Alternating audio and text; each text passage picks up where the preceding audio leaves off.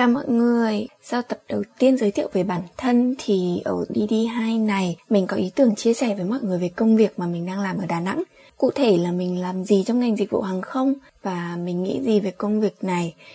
Uhm, hy vọng qua tập này mình có thể giúp được ai đó muốn biết về công việc trong lĩnh vực hàng không hoặc chỉ đơn giản là nghe mình ba hoa vậy thôi. Giờ thì bắt đầu nhé. Đại diện hãng hàng không là tên vị trí công việc của mình và mình đã làm ở vị trí này được ờ, hơn 3 năm rồi. Tạm gọi nôm na ấy, thì mình là nhân viên mặt đất của một hãng hàng không nào đó.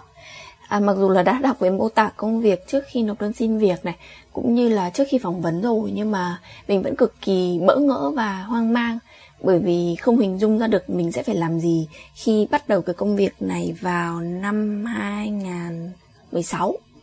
vậy nên á theo mình trong một cái lĩnh vực hoàn toàn mới khi mà đi xin việc á, thì không nên chủ quan chỉ dựa theo những cái mô tả công việc nghĩ là ừ nó cũng đơn giản phết á. mình thực sự là phải tự tìm hiểu thật kỹ này hoặc là nên hỏi những người làm trong lĩnh vực đấy để biết thêm về nó thông tin trên cái mô tả công việc thì nó sẽ chỉ là cái khung sườn để mình nắm được chung chung khoảng ờ,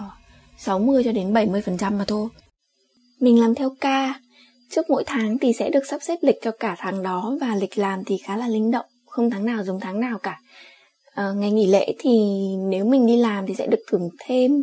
tiền ngày lễ hoặc là tiền làm đêm. Rồi vì làm ca kíp nên là có khi mọi người nghỉ lễ đi chơi thì mình lại đi làm hoặc là dư giấc họ ngủ thì mình lại đi làm.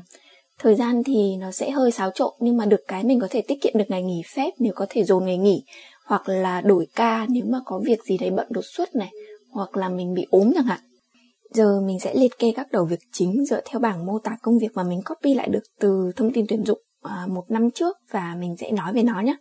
Đầu việc đầu tiên là giám sát bộ phận phục vụ mặt đất để đảm bảo các hoạt động khai thác tại sân bay tuân thủ theo quy định và tiêu chuẩn chất lượng dịch vụ hãng. Ví dụ như là quy trình làm thủ tục này, check-in hay là lên máy bay boarding, uh, an toàn sân đỗ rồi về hành lý nữa. Hãng mình đang làm có khai thác chuyến bay chở hàng hóa và hành khách à, và mình thì làm về hành khách. Trong hành khách lại được chia nhỏ ra các nhiều mảng khác nhau. À, mình thì chịu trách nhiệm chính về à, khâu thủ tục này và lên máy bay rồi sắp xếp khách sạn cho tổ bay. Còn về à, kỹ thuật máy bay, à, an ninh an toàn sân đỗ và hành lý thì các bạn nam là phụ trách chính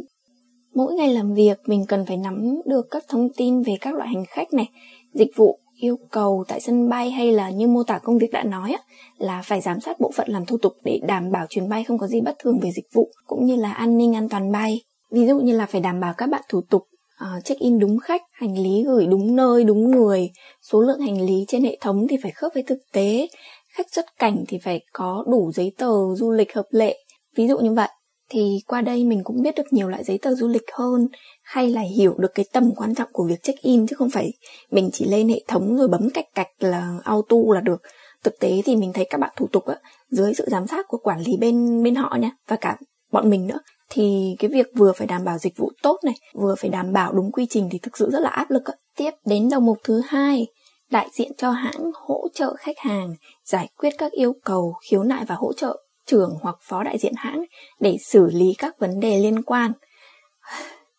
Tự nhiên nói đến đấy thì thở dài luôn á. Bởi vì mình được tiếp xúc với rất nhiều khách với các yêu cầu khác nhau mỗi ngày và cố gắng đáp ứng được cái yêu cầu đấy của khách nữa. Chủ yếu thì nó xoay quanh về việc uh, xếp ghế ngồi này hành lý và các dịch vụ ưu tiên ví dụ như là cho khách lớn tuổi cho em bé hay là những khách thành viên của hãng. Thì như lần trước mình cũng đã nói uh, mình là một người cực kỳ hướng nội nên là mình rất là bối rối cộng thêm việc chưa có kinh nghiệm ấy, nên là thời điểm ban đầu mình không biết hỗ trợ khách thế nào không biết cách xử lý phàn nàn này không xử lý tình huống này. Hay đôi khi cả những cái yêu cầu khó hiểu của khách mình cũng không không biết từ chối như nào nữa. Xong rồi à, để bụng để bụng những lời chế trách hay phàn nàn của khách. Mà cho đến khi sau này khi mà được mấy chị hướng dẫn này và có thêm kinh nghiệm thực tế thì mình cũng đã hiểu đấy là một phần của công việc. Và ngày nào thì cũng sẽ có các cái yêu cầu từ khách hay từ sếp thôi. Quan trọng là mình cần phải biết chất lọc thông tin cần phải rút kinh nghiệm à, từ thực tế này và rèn luyện nắm rõ chuyên môn để biết mình có thể hỗ trợ được điều gì trong tầm kiểm soát của mình. Và cái khao khát bùng cháy để máu ăn thua ấy, giành phần thắng mỗi khi mà các bạn cãi nhau với mẹ hay là cãi nhau với người yêu ấy, thì cũng sẽ chỉ khiến các bạn bất lợi thôi bởi vì các bạn đang làm việc trong ngành dịch vụ mà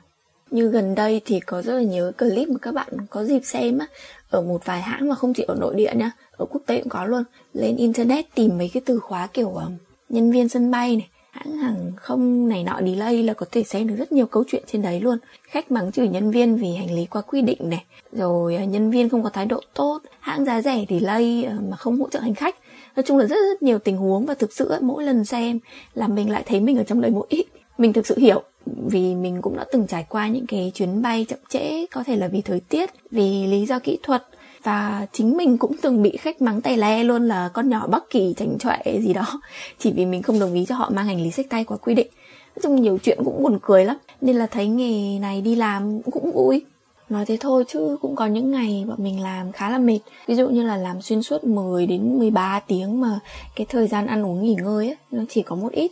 rồi mình làm ca kíp thì có những khi bị lệch giờ sinh hoạt này ngủ nghỉ thì bất thường. Từ hồi mình làm ở đây á, là mình bị sụt 4 đến ờ, 5 cân luôn rồi. Và nhá. Khi mà nói đến chuyến bay bất thường ấy ví dụ như là bị chậm giờ khởi hành bay này hay là bị hủy ấy, thì nhân viên bọn mình á, còn sợ hơn là khách luôn á. Rồi uh, đầu việc tiếp theo đó là làm báo cáo sau chuyến bay và các công việc khác theo phân công. Sau chuyến bay thì bọn mình phải làm một vài loại báo cáo ví dụ như là đặt đồ ăn cho chuyến bay của ngày hôm sau này kiểm tra tình trạng chuyến bay này rồi xem cái chuyến bay đến à, Đà Nẵng có khách khiếu nại hay là có thắc mắc gì không này. Rồi ngoài ra thì cũng phải xử lý các hóa đơn rồi phải à, giải trình giải quyết những cái khiếu nại của khách hàng nữa. Uhm, thì nhìn chung công việc này mình thấy nó khá là vui bởi vì à, mình thích một công việc năng động không chỉ làm về giấy tờ bởi vì thực sự mình không giỏi về số má.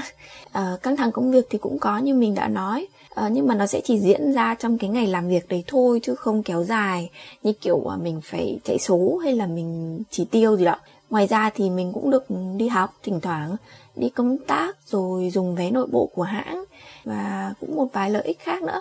Mỗi công việc thì đều sẽ dẫn bạn tới một cái khía cạnh nào đó của bản thân để bạn có thể khám phá được và với công việc này thì nó cũng đã khai sáng và rèn luyện mình được cái tính kiên nhẫn và kiểm soát cảm xúc bản thân. Công việc uh, hiệu quả nhiều hay ít á, cũng phụ thuộc vào việc mình có để cái tâm trạng cá nhân mình ảnh hưởng hay không. Rất nhiều điều mình cũng học hỏi được về cả kỹ năng mềm cũng như là chuyên ngành về hàng không nữa. À, mình cảm nhận được cái công việc này đã thay đổi mình và đương nhiên là thay đổi tích cực và đó là một vài thông tin về công việc của mình. Giờ thì mình chuẩn bị đi bơm lốp máy bay tiếp đây mọi người ơi. Cảm ơn các bạn đã lắng nghe. Mình là Diệp.